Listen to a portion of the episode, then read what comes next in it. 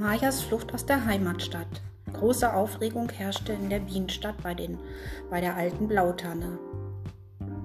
Die Stadt bot nicht mehr genug Platz für alle. Deshalb hatte sich ein Schwarm Bienen eine neue Königin gewählt und war dabei, die Stadt zu verlassen. Inmitten dieses Gedränges befand sich die Biene Maya.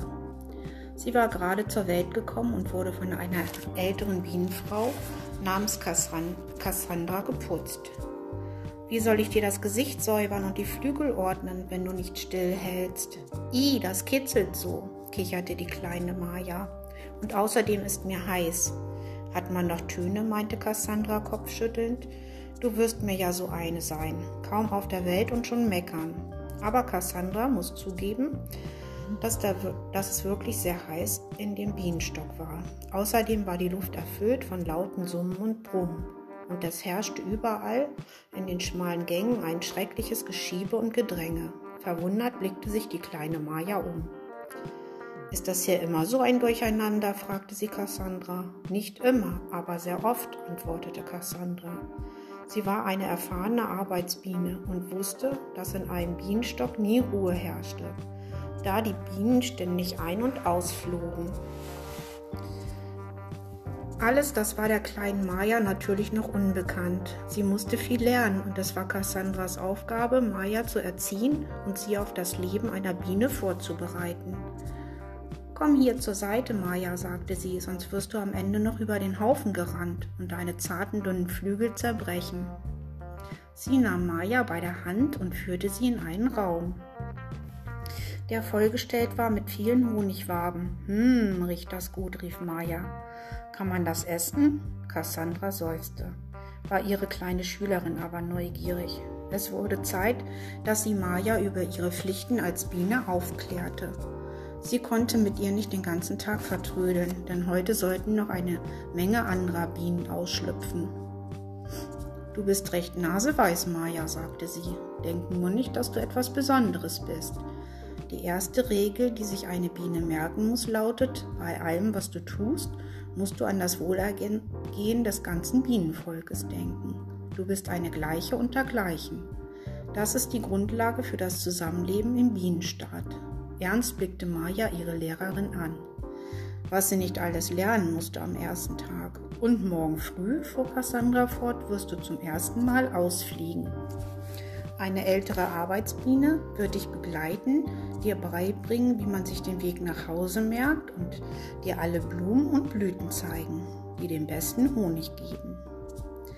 Sammeln Bienen den ganzen Tag lang nur Honig? Wieder seufzte Cassandra und dachte dabei an ihr eigenes arbeitsreiches Leben.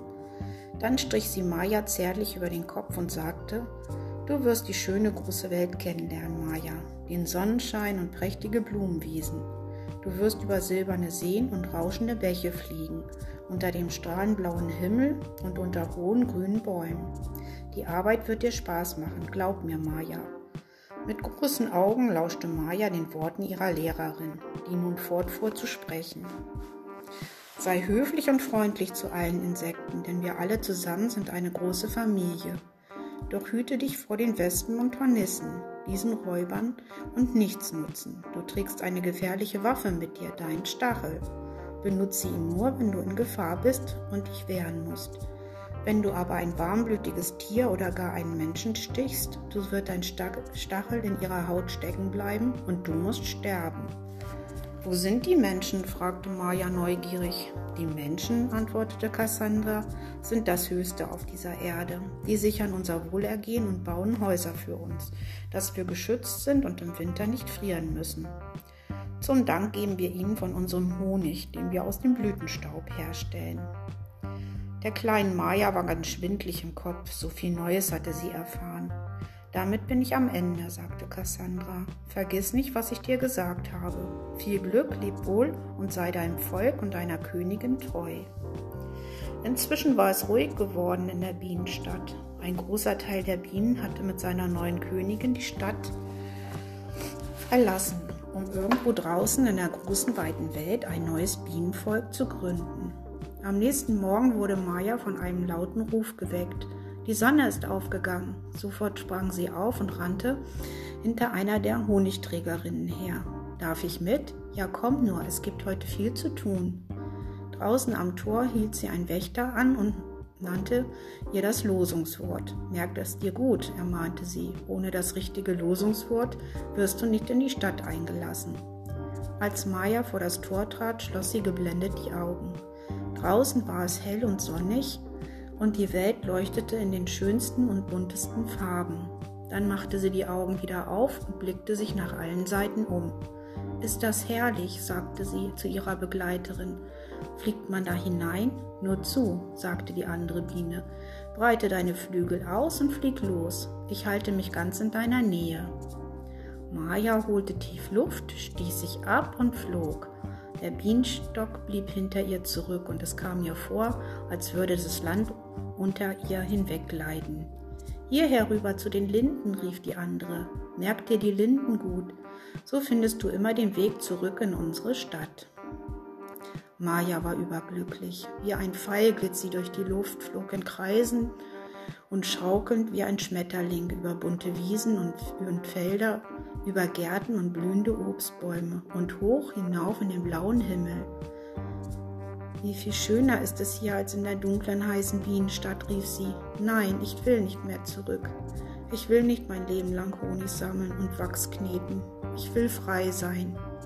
Ein bisschen Angst bekam Maya dann aber doch, denn bald ging der Tag zur Neige und die Sonne versank am Horizont. Ihr kleines Bienenherz klopfte, als sie sich unter einem großen Blatt eines Baumes versteckte. Es war schon dunkel, als sie endlich einschlief. Ich darf nicht den Mut verlieren, sagte sie sich. Bestimmt kommt morgen die Sonne wieder.